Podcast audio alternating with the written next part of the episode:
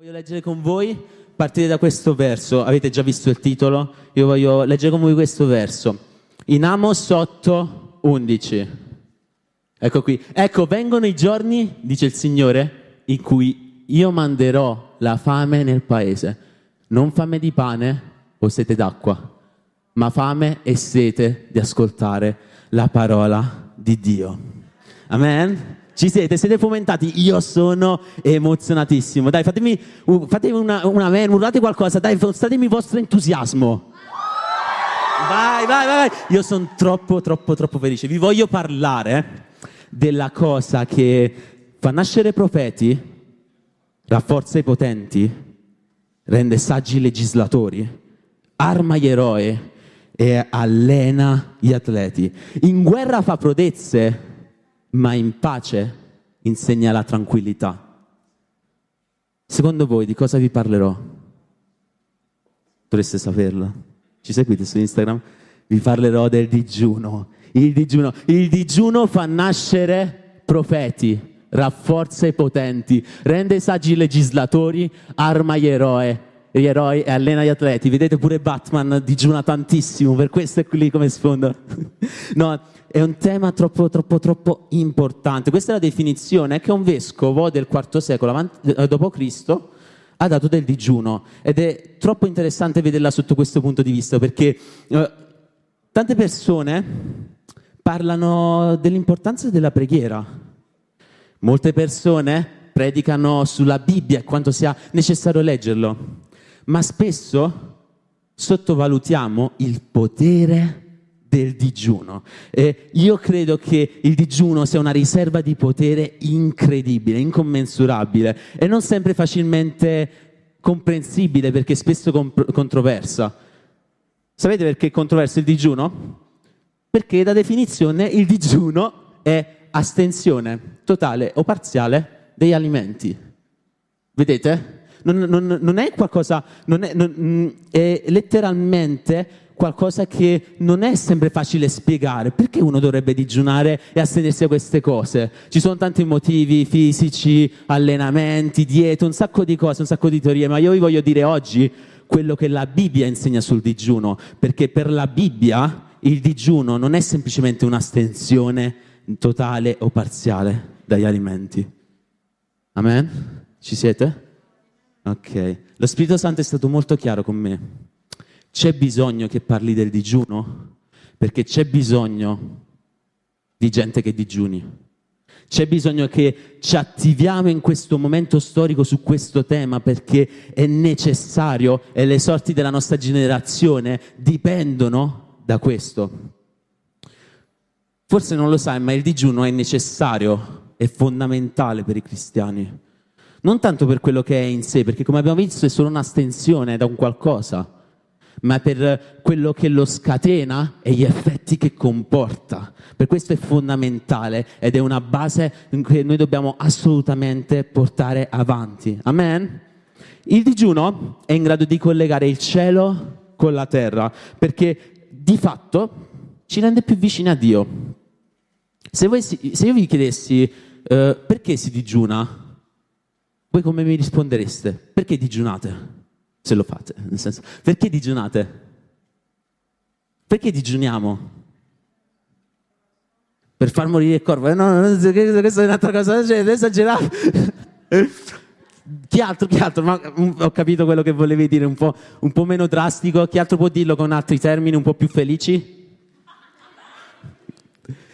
Per avere di più di Dio, esattamente, eh, eh nella Bibbia ci insegna questo del digiuno. Il digiuno è di fatto, eh, Alvera dice mm, uccidere il corpo, non proprio, nel senso, è, è l'atto di mettere da parte la nostra carne per dare più spazio allo Spirito Santo. È un modo in cui tu stai dicendo al tuo corpo io sono in grado di rinunciare a qualcosa di altrimenti necessario, come il cibo, ore di sonno, Instagram. No, no, no, scusate, scusate. Eh, no, eh, è il tuo modo di dire al tuo corpo, alla tua carne, che tu sei in grado di rinunciare a qualcosa di necessario perché hai più fame di Dio che di qualunque altra cosa. Il digiuno non è semplicemente astenersi dal cibo, ma avere più fame di Dio che di qualunque altra cosa. Siete d'accordo con questo? E io credo che il modo in cui noi digeneremo proprio sottolinea veramente quanto noi vogliamo fare sul serio con Dio. Amen, siete d'accordo? Ogni... Ci siete? Vai, vai, io vi voglio vedere attivi perché io sono tutto lì che faccio amen quando predicano gli altri, vai, voglio sentirvi, voglio sentirvi perché se no... Mi... Grazie Dara. ok, ok. Tutti i risvegli della storia sono nati per un motivo non perché le persone stavano cercando un risveglio, l'abbiamo pure già detto, ma perché le persone stavano semplicemente cercando il volto di Dio. L'unica cosa che stavano cercando, tutti i risvegli nella storia che vediamo, nessuno mai, non abbiamo registri di persone che stavano in ginocchio a chiedere Dio manda il risveglio ma solo registri di persone che dicevano abbiamo così tanto fame di Dio da spingerci oltre ogni limite e cosa precedentemente fatta. Amen. Quindi non voglio fare uno studio approfondito sul digiuno, ma voglio semplicemente farvi capire quanto importanza, quanta importanza ha e quali sono gli effetti che comporta, ma soprattutto vi parlerò del perché dobbiamo farlo. Non vi darò strategie, io credo che le strategie nel digiuno siano molto personali Uh, puoi rinunciare al cibo, puoi rinunciare al cibo in determinate maniere specifiche. Vediamo che nella Bibbia alcuni non mangiavano, altri mangiavano solo determinati alimenti, altri ancora uh, si, si uh, facevano, ognuno seguiva delle, delle, regole proprie personali. Vediamo per esempio Daniele, il famoso digiuno di Daniele, conoscete? Era un digiuno in cui Daniele ha detto io non mangerò più cibo che mi piace. È bellissimo, io mi sento, oh, un giorno ho, reali- ho, realizzato questa cosa, ho detto che bello, perché la Bibbia ci mostra che lui mangiava solo legumi e verdure. E questo mi insegna una cosa, che Daniele era come me, le verdure gli facevano schifo. Amen. no, e, e, vedete, il digiuno in questo, in questo caso ci mostra che in alcuni è non mangiare, in altri è mangiare, fare, evitare qualcosa che ci appaga. Ok? Quindi capite un poco qual è il senso? Lo Spirito Santo oggi vuole ispirarci a iniziare a vivere uno stile di vita di digiuno. Amen? Vi piace? Vai, vai. Nella Bibbia troveremo più volte una correlazione un po' particolare, ovvero digiuno verrà spesso, non sempre, associato con questa parola, ovvero umiliazione. Vi faccio un esempio. Uh, nella storia di Giona, che non voglio leggervi perché sennò eh, sempre Giona, Giona, Giona, Giona. Nella storia di Giona, lui va a predicare a questa città, Ninive. E quando predica, addirittura il re si spoglia sue vesti, delle sue vesti regali, si veste di sacco e si umilia e fa fare un digiuno a tutto il popolo. Era un modo per umiliarsi davanti a Dio e, è, lo scopo di questo digiuno ovviamente non era umiliarsi, però vedete come è collegato digiunare e anche certi, per certi aspetti uccidere determinate parti di noi, quali possono essere il nostro orgoglio, i nostri desideri e ciò che vogliamo. Amen. Vedete, io amo questa cosa del digiuno, si lega in maniera troppo affascinante al concetto di morte. Infatti come abbiamo detto, spesso il digiuno racchiude questa cosa, uccidere il proprio orgoglio, uccidere qualcosa che è dentro di noi per fare spazio ad altro, no? Mettere da parte la carne per far aumentare lo spirito. Ma guardate cosa ci dice in Isaia su, sul digiuno, ci dice in Isaia 58, dal 5 al 6, e forse questo è il digiuno di cui mi compiaccio? In giorno in cui l'uomo si umilia, curvare la testa come un giungo, straiarsi sul sacco e sulla cenere. È forse questo ciò che chiami digiuno, giorno gradito al Signore? Il digiuno che io gradisco, non è forse questo? Che si spezzino le catene della malvagità, che si sciolgano i legami del gioco, che si lasciano liberi gli oppressi e che si spezzi ogni tipo di gioco. Non è forse questo che tu divida il tuo pane con chi ha fame, che tu conduca a casa, eh, a casa tua gli infelici privi di riparo, che quando vedi qualcuno nudo tu lo copra e che tu non ti nasconda a colui che è carne della tua carne. Allora la tua luce spunterà come l'aurora, la tua regione germoglierà prontamente, la tua giustizia ti precederà e la gloria del Signore sarà la tua retroguardia. Spesse volte il popolo di Israele faceva questo atto del digiuno per dimostrare di essere pentito, però eh, c'era qualcosa che non andava perché iniziavano a farlo, ma poi continuavano a vivere la stessa vita. Facciamo un digiuno e poi uguale. Facciamo un digiuno, pecchiamo, sbagliamo, ci, allontane, ci allontaniamo da Dio e ripetiamo ancora un digiuno. Era un susseguirsi di questi momenti e loro e loro, loro, usavano il digiuno come modo per mettersi a posto con Dio per certi aspetti, no? Però appunto quello che la Bibbia ci dice è che Dio gli stava dicendo io non voglio che tu faccia il digiuno semplicemente per questo, legato al fatto che eh, ti vuoi umiliare, che ti vuoi mettere davanti a me, io voglio che il digiuno che tu farai segua uno stile di vita in cui tu segui i miei principi, tu applichi i miei comandamenti. Amen? Fare il digiuno per rimediare a degli errori non servirà a nulla. Invece dovremmo imparare a digiunare proprio per questo, perché noi, eh, come riflesso del fatto che noi seguiamo i suoi principi, e quando noi digiuneremo, perché seguiamo, come riflesso del fatto che seguiamo i suoi principi, mi rimetti il verso per favore? Dice al, al verso 6, l'altro, dice nel momento in cui tu userai il digiuno per seguire questi principi, ecco, allora la tua luce spunterà come l'aurora allora la tua guarigione germoglierà prontamente, allora la tua giustizia ti precederà e allora la gloria di Dio sarà la tua retroguardia. Amen. È bello perché io amo questo termine, gloria di Dio, no? Io penso che sia il termine che spesso abusiamo di più non so spiegarlo, ma spesso parliamo di gloria come se eh, fosse qualcosa che viviamo veramente, ma voglio dirvi una, la verità, io sono un tipo abbastanza schietto, se noi avessimo vissuto veramente cosa significa un briciolo, un pezzo della gloria di Dio, non staremmo qui a parlare di risveglio, non staremmo qui a parlare delle basi e né tantomeno di digiuno perché tutto questo verrebbe con lei, verrebbe tutto questo con la gloria di Dio. E spesso noi abusiamo questo termine perché lo usiamo in modo improprio. E vedete, la Bibbia associa la gloria di Dio non a una profonda lettura, in questo caso, eh, non a una profonda lettura, non eh, alla canzone di Mirko e Giorgia, la tua gloria, non a un tempo personale che brucia tutta la tua cameretta e fai fuochi d'artificio, effetti speciali tipo film Marvel, po, po, po, Dio non associa la, tua, la sua gloria a niente di tutto questo, ma l'associa in questo contesto al digiuno Pensate un poco, ci sono degli esempi nella Bibbia. Pensate a Pietro. Quanti di voi conoscono Pietro? Prima si chiamava Simone, poi si chiama Pietro, poi rinnega Gesù e poi di nuovo Pietro, Apostolo, eh, eccetera. Ecco, lui racconta, la, Bibbia racconta di un momento in cui lui è venuto in contatto con un pezzo della gloria di Dio.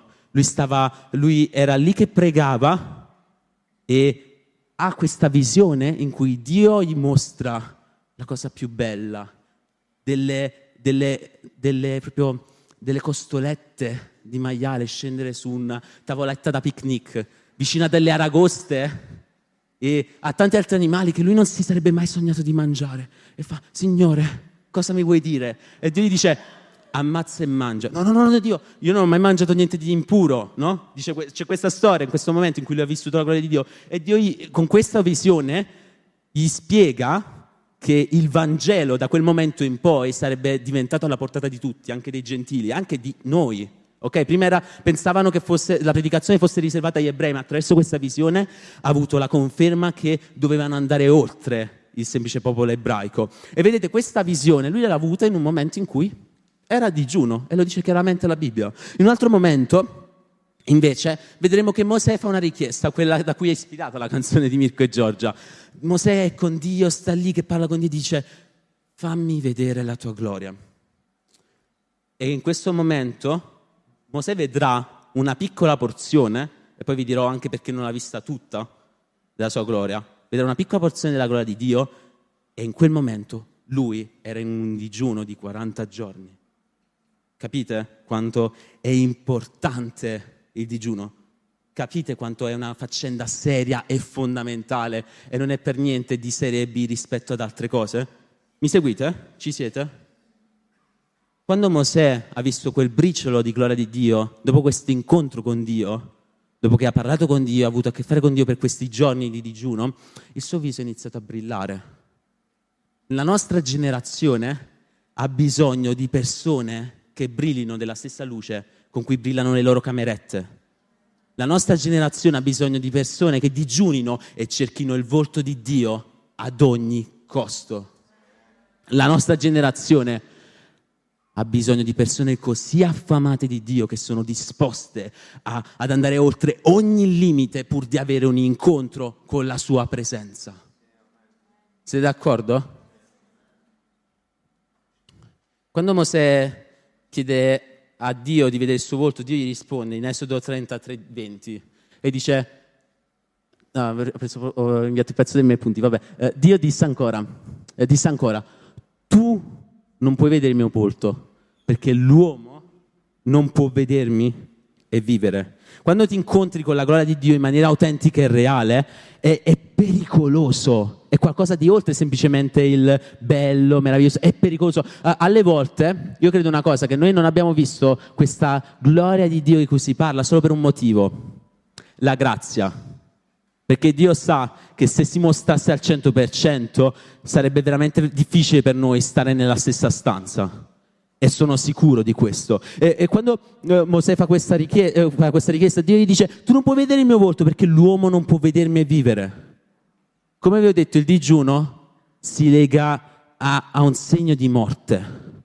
E Mosè ha insistito così tanto, sfor- rischiando anche la vita, tant'è che Dio gli ha, fatto, gli ha, mostrato una porzione della sua gloria. Infatti nella storia vedremo che Dio passa e, vede, e, e Mosè vede solo la schiena di Dio. È tutto un simbolo per, vede, per mostrare che Mosè ha visto una piccola porzione di quella gloria. Pensate che bello. Però, vedete, l'uomo non può vedere Dio e vivere. Noi non vedremo mai la gloria di Dio se non saremo disposti ad accettare la morte di determinate aree della nostra vita, la morte del nostro ego, la morte del nostro orgoglio, la morte dei nostri bisogni. E il digiuno è letteralmente io rifiuto ciò che è necessario anche per la mia sopravvivenza. Vedete il segno di morte? Perché desidero vedere Dio. Il digiuno ha a che fare con una ricerca appassionata, folle, audace del volto di Dio. Solo questo. Questo sarà il motivo che deve spingere il nostro digiuno. Questa generazione non potrà vedere la gloria di Dio finché non sarà disposto a, me- a rimetterci pure la pelle pur di vederlo in faccia. Questa generazione non potrà vedere il volto di Dio finché non sarà disposta anche a rimetterci la sua stessa vita pur di avere un incontro con la sua presenza. Amen. Dai, dai, dai. Io penso che Dio... Io, io, io, sento una fame sovrannaturale, sento proprio un desiderio sovrannaturale di vedere Dio, di avere di più. Quanti di voi sono veramente contenti di solo questo? Quanti invece vogliono di più? Quanti vogliono di più? Quanti vogliono di più di Dio? Quanti vogliono di più? Quanti stanno gridando di fame? Bene, allora facciamo una cosa. Domani digiuneremo. 24 ore solo acqua. Che succede? Non volete più vedere Dio? Aia, 24 ore solo acqua e cercheremo come Ius il volto di Dio. Punto. Non pregheremo per altro se non per Dio. Mostraci il tuo volto.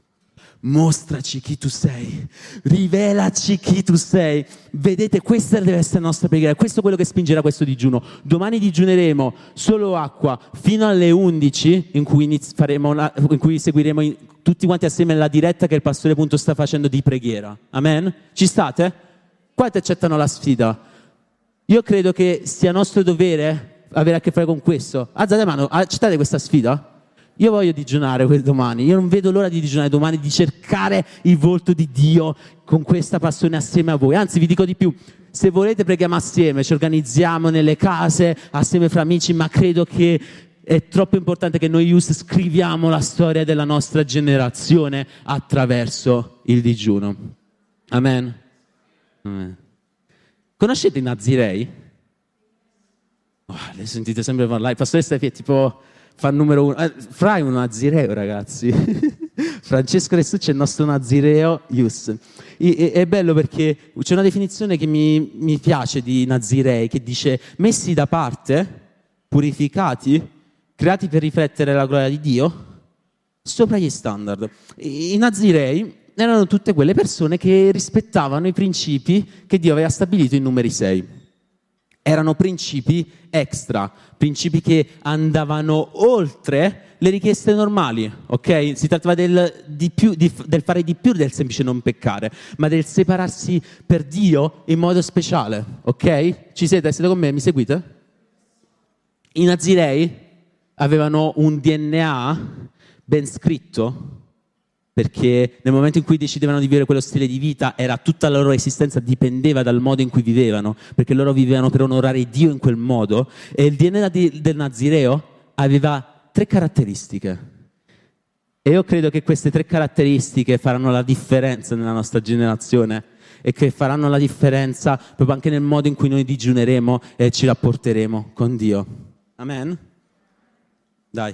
Allora, vi dirò la prima caratteristica, è molto semplice. Sapete cosa non potevano fare i nazirei? Cosa non potevano fare? Mm? Non potevano bere vino. Wow, è vero, è vero. Eh, ma perché secondo voi non potevano bere vino? Per non ubriacarsi. Ma è strano perché nella Bibbia sono sicuro che già c'è scritto che non si devono ubriacare le persone. Non c'è niente di straordinario in questo. O sbaglio? Nella Bibbia è già peccato ubriacarsi. Mi spiace se vi sto dando questa rivelazione. Però nella Bibbia è già peccato ubriacarsi. Però di fatto non poteva essere questo il motivo per non ubriacarsi non bevete vino. No, no, no, no. Non, stava, non avrebbero fatto nulla di al di sopra degli standard. Ma infatti Dio è stato molto specifico loro, ha detto voi non berrete vino né mangerete uva. Sapete perché Dio ha detto questo? Perché voleva che i nazirei vivessero uno stile di vita di digiuno. Vi spiego meglio. Il, il, vino, come vi ho detto, loro non potevano farne un uso. Già di norma una persona non poteva ubriacarsi, ok? Non, è, non sarebbe stato giusto. Però loro addirittura non potevano manco bere. Loro rinunciavano a quello che era un piacere, e anche l'uva rappresentava un piacere. Immaginate, alcuni studiosi paragonano giocosamente l'uva ai dolcetti di oggi, alle caramelle, perché erano quella frutta dolce, piacevole da mangiare. Loro stanno rinunciando a una serie di piaceri perché contemplavano in Dio un bisogno e un piacere più grande. Perché il digiuno non è astenersi da qualcosa, ma avere più fame di Dio che di qualunque altra cosa. Amen? Sta piacendo? Però è giusto quello che diceva Alvera per certi aspetti, perché spesso noi associamo il digiuno a fare determinati atti di digiuno al peccato. Infatti voglio raccontare una storia. C'è, eh, durante la cattività babilonese, quanti di voi conoscono la cattività babilonese? Penso, eh, è stato un periodo in cui Israele è stata attaccata appunto da, da questo grande popolo che è Babilonia e è avvenuta quella che è nota come diaspora. Gran... Ah? Ancora di più? Okay. È venuta quella che è chiamata come diaspora, ovvero un momento in cui molti ebrei, molti israeliti si trovavano fuori dalla loro patria per vivere lì, ok? Durante questo periodo estremamente duro per la storia di Israele, c'erano tante promesse sulla sua liberazione, sull'adempimento della promessa di Dio per essere liberati finalmente. E a un certo punto, dice la Bibbia in Zaccaria 7, dall'1 al 7, il quarto anno del re Dario, ok? Una, richie- una, parola del Signore fu rivolta a Zaccaria perché una serie di uomini andarono a, a lamentarsi dai, dai, dai, dai, sacerdoti e dicevano dobbiamo continuare a piangere il quinto mese, a digiunare come abbiamo fatto per tanti anni. Loro avevano una serie di digiuni obbligatori, fra cui quello del quinto mese. E loro dicevano dobbiamo continuare a piangere perché Dio ci mostri il suo favore. E eh, lui, loro praticamente fanno questa richiesta cercando il favore di Dio, infatti lo vedete, sta scritto proprio sopra di me, e la parola del Signore fu rivolta in questi termini a Zaccaria.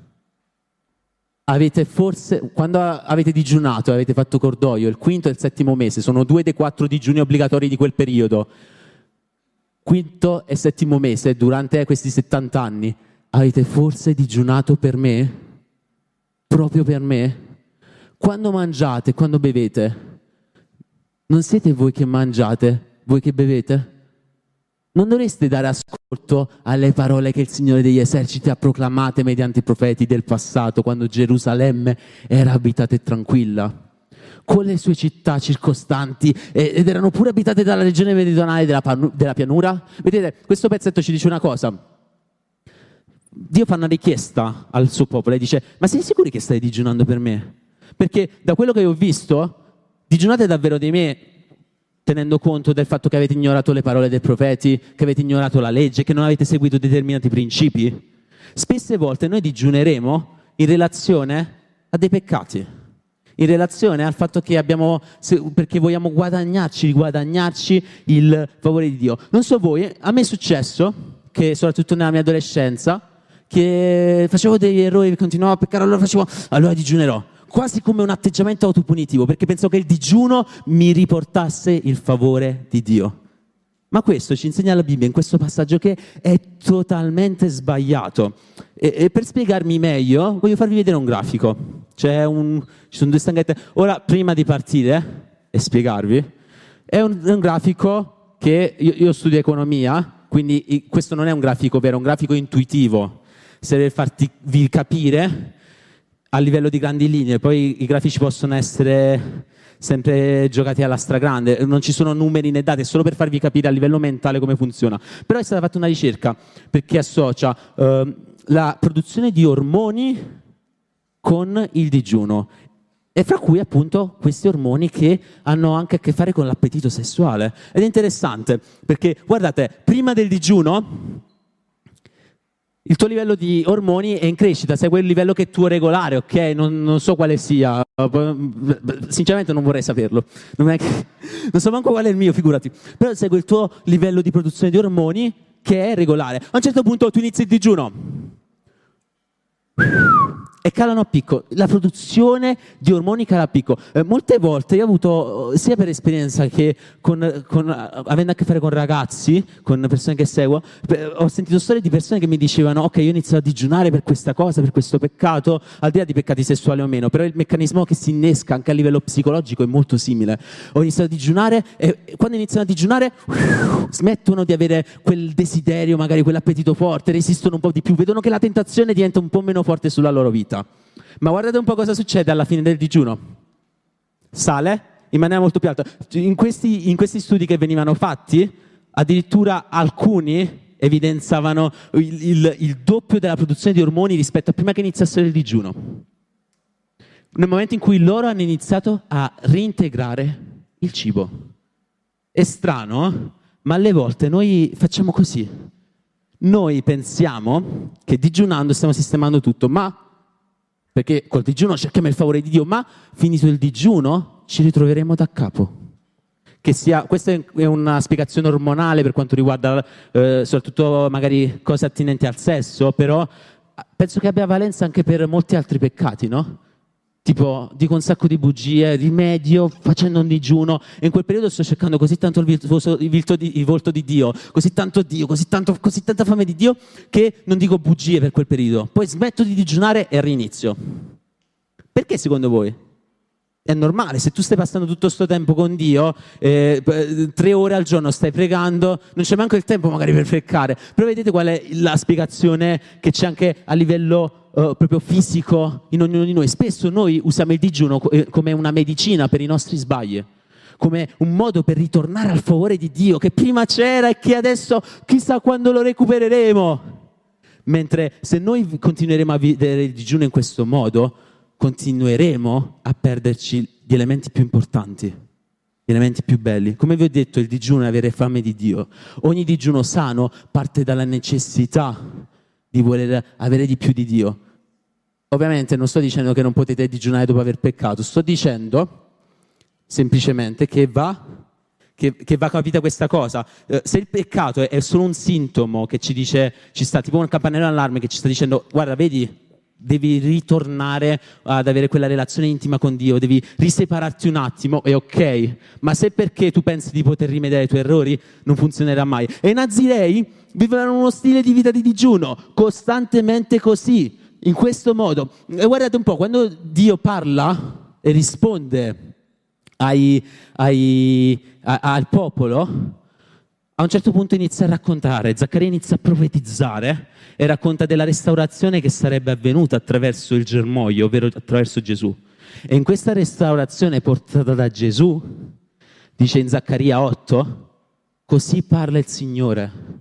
Il digiuno del quarto, il digiuno del quinto, il digiuno del settimo e il digiuno del decimo mese diventeranno per la casa di Giuda una gioia, un piacere, feste di esultanza. Vedete? Il digiuno, quando il digiuno deriva da una relazione sana con Dio, da un bisogno genuino di avere di più di Lui, questo comporta, trasforma il tuo digiuno in una festa, trasforma la tua astinenza da quello che ti piace in un motivo di gioia perché ti stai avvicinando a Dio. Se hai fame di Dio, se la fame di Dio è il motivo che ti spinge a digiunare, non mangiare non sarà una privazione, ma una gioia. Chiaro? Quanto questo, questo messaggio credo che sia potente. E, e, e infatti i nazirei vivevano in questo modo, trovavano più piacere nello stare e seguire Dio che in altro. Amen? Siete d'accordo? Questo è bello dei, nazirei, rinunciavano, esageravano per certi aspetti pur di trovare ancora più piacere in Dio. C'è la seconda caratteristica di un nazireo. Chi di voi la sa? I, i nazirei non potevano toccare corpi morti di alcunché, famiglia, cari, amici. Non so bene, non è proprio, non so bene come immaginarmi, però mi immagino che per certi aspetti sia un po' una privazione. Tu stai elevando la possibilità di, anche di, di, di goderti il lutto come farebbe un'altra persona. Tu non potrai seppellire mai tuo padre se sei un nazireo. Tu non potrai mai, se incontri qualcuno morto per strada, tu lo devi guardare e girare attorno. Perché eh, nella Bibbia ci insegna che c'era una legge riguardante l'impurità e la purezza. Una persona che aveva, che fare, aveva contatto con un corpo morto sarebbe diventata impura fino a sera. Vedete, fino a sera perché l'impurità era condizionata dal tempo per un motivo magari eri impossibilitato dal toccare, avere contatti con corpi morti o col fare determinate cose, se- perché molte volte l'impurità era data anche da, da, situazioni fisiche, malattie contagiose, però il senso è questo, L- loro non, sempli- non semplicemente uh, digiunavano, eccetera, loro non potevano manco concedersi il lusso di essere per quel brevissimo periodo di tempo impure. Loro dovevano esagerare anche in questo. Tutto il popolo aveva previsto che poteva a, a questa condizione, appunto, che fosse fino a sera, ma loro no, perché i nazirei dovevano... La seconda caratteristica del DNA di un nazireo è che un, nazireo doveva vivere una purezza esagerata. Una purezza esagerata, non poteva scendere a compromessi, non poteva avere un contatto con qualcosa che avesse avuto a che fare con la morte. Capite quanto è importante questo? Noi abbiamo bisogno di una generazione che sia disposta a tutto pur di portare avanti una cultura di purezza. Una generazione che sia così intensamente dedicata a vivere per il regno di Dio, che sia disposta anche ad esagerare nel modo in cui si mantiene pura. Nel modo in cui si mantiene pura. E ora voglio dire la terza caratteristica del DNA del Nazireo. Questa caratteristica, a dire il vero, è la più, è la più famosa. I nazirei cosa non potevano fare che tutti dicono che è famosa, è una questione famosissima? C'è pure la storia di, di un personaggio della Bibbia riguardo a questo. Nessun rasoio poteva passare per il loro capo. Vi siete mai chiesti perché loro dovessero per forza avere questi capelli lunghi senza tagliarli mai? Era sicuramente un segno visibile, però qual è il senso di questa cosa? È interessante perché eh, ho trovato una risposta in questo verso che non so se ho inviato, in Giudici 5.2, nel, nel canto di Deborah. Deborah aveva appena condotto Israele, non aveva, non aveva condotto, aveva, eh, aveva, era il giudice di Israele al momento in cui eh, Israele aveva avuto questa importante vittoria, ha iniziato a fare un canto. E in questo canto dice un, una frase molto interessante, perché dice, poiché dei capi si sono messi alla testa del popolo, poiché il popolo si è mostrato volenteroso, benedite il Signore. Stava parlando della vittoria di Israele, però c'è una, c'è una, sezione di questo verso, di questa canzone, che è molto interessante, perché dice, poiché dei capi si sono messi alla testa del popolo. Ed è interessante perché versione, l'originale, questa è un contestualizzata, tradotta, eccetera, eh, per farci capire, l'originale, il modo di dire che avevo usato, è uno un po' stravagante. Davide, puoi venire qua per favore? Vieni, vieni, vieni. Dav- chiamo Davide perché guardate che bel nazireo che abbiamo qua. Uera! Un applauso a Davidone, vai, vai. Applaudite mentre fa le scale. Incitate, incitate, forza, forza, forza. Ve- mettiti, mettiti qua, Nazi. Questa frase dei capi che si sono messi alla testa del popolo in Israele in realtà può essere tradotta letteralmente con le persone con i capelli lunghi che hanno sciolto le loro acconciature. Vai, vai, come se fosse una pubblicità di Pantene. Il, il, gesto che stava dicendo Deborah è questo qui: si scioglie i capelli e scuote la chioma. Vai, vai, scuote la chioma, fa così. Ah, sì, guarda. Guardate il fascino del Nazireo. Può andare, può andare.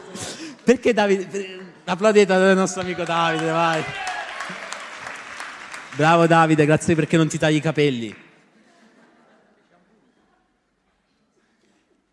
Il, un commentario ci spiega il perché di questa cosa. Questo verso letteralmente voleva dire questo, ma appunto viene tradotto con i capi che si sono messi alla testa.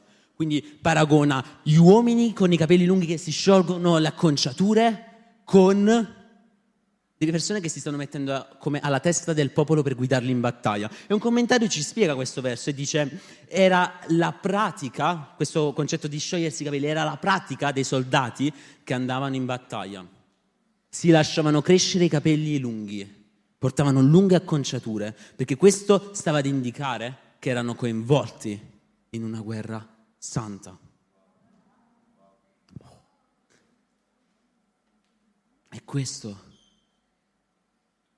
non è, è, di più di un gesto visibile. Capite che quando si parla di uno stile di vita di digiuno, è di più del evitare un qualcosa, è di più, è di più del mettere da parte altro, è mettersi davanti a una generazione trascinarla verso quella battaglia, verso quella guerra che Dio ha predestinato che noi vincessimo.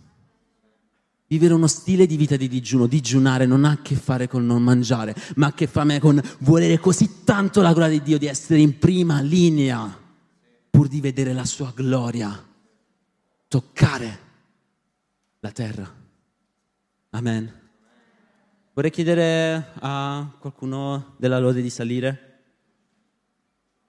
perché io credo una cosa, io credo che è tempo che la nostra fame urli più delle nostre parole.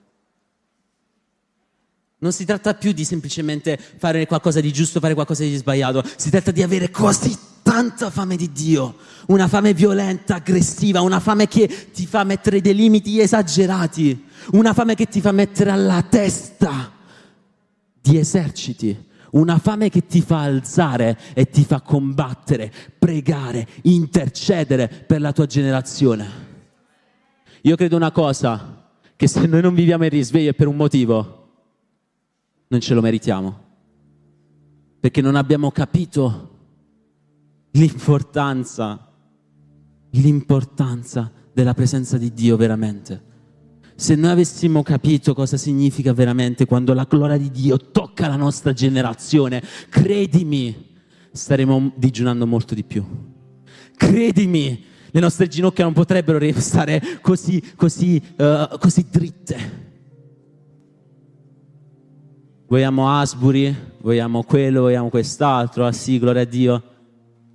Ma è il momento in cui le persone con la lunga chioma si devono sciogliere le loro acconciature e iniziano a dire, io guiderò la mia generazione verso quello che Dio ci ha destinato di vivere. È tempo. Il Nazireo, la terza caratteristica del Nazireo è che il Nazireo viveva per la battaglia. Il Nazireo viveva per la battaglia.